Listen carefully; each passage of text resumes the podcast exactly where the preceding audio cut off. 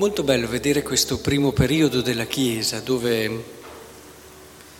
c'è l'entusiasmo, il coraggio, si annuncia il Signore, ci si apre anche a nuove prospettive, se ne va a parlare anche ai greci annunciando, abbiamo ricordato, no, la fatica anche a volte di accettare che Pietro fosse andato con non circoncisi, insomma c'è tutta questa evoluzione che è la storia della Chiesa, che a volte è fatta di una dinamica, come dire, tra persone che sarebbero più aperte, persone più conservatrici, preoccupate dell'identità, persone che... Allora è bello vedere nella Chiesa che ci sono tanti spiriti e questo loro essere insieme che fa la differenza.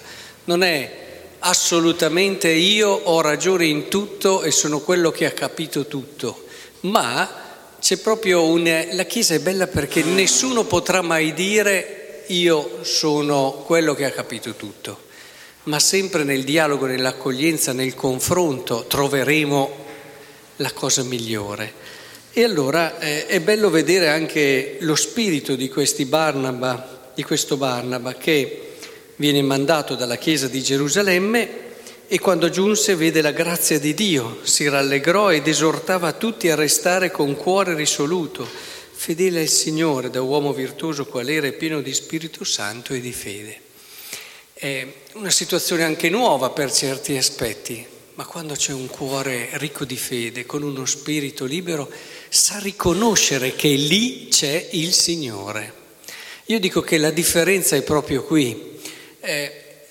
Il saper essere così pieni del Signore, così pieni di Lui, desiderosi di Lui, che ci accorgiamo quando c'è qualcosa che rimanda a Lui e gioiamo.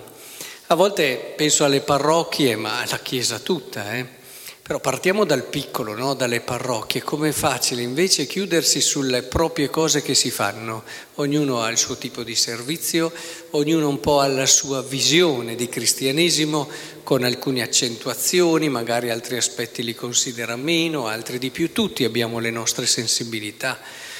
E quando però ci chiudiamo rigidamente sul fatto che questa è la visione più corretta e tutte le altre no, capite anche voi che questo diventa un problema, prima di tutto per chi fa così, perché si impoverisce. Chi è che può pretendere di aver capito tutto? In una comunità ci si aiuta anche gli uni con gli altri, ci si valorizza anche reciprocamente. Se c'è questo spirito libero, ad esempio anche certi gruppi in parrocchia vedono quasi solo quello che fanno loro e magari criticano gli altri gruppi perché fanno le cose in un certo modo, fanno le altre cose in un altro modo. Capite che così non si costruisce la comunità. E invece è molto bello saper dire, guarda anche quel gruppo là, è vero, ha certi aspetti che io non considero così importanti, però guarda quella cosa bella che fa, guarda quell'altro impegno. E fermarsi soprattutto su questo apre anche il nostro cuore, lo rende più capace di cogliere la verità, che tanto non la possediamo noi la verità, sapete, ci sta sempre due passi avanti e se riusciamo ad avere questo atteggiamento, invece che due passi avanti ci sta solo un passo avanti.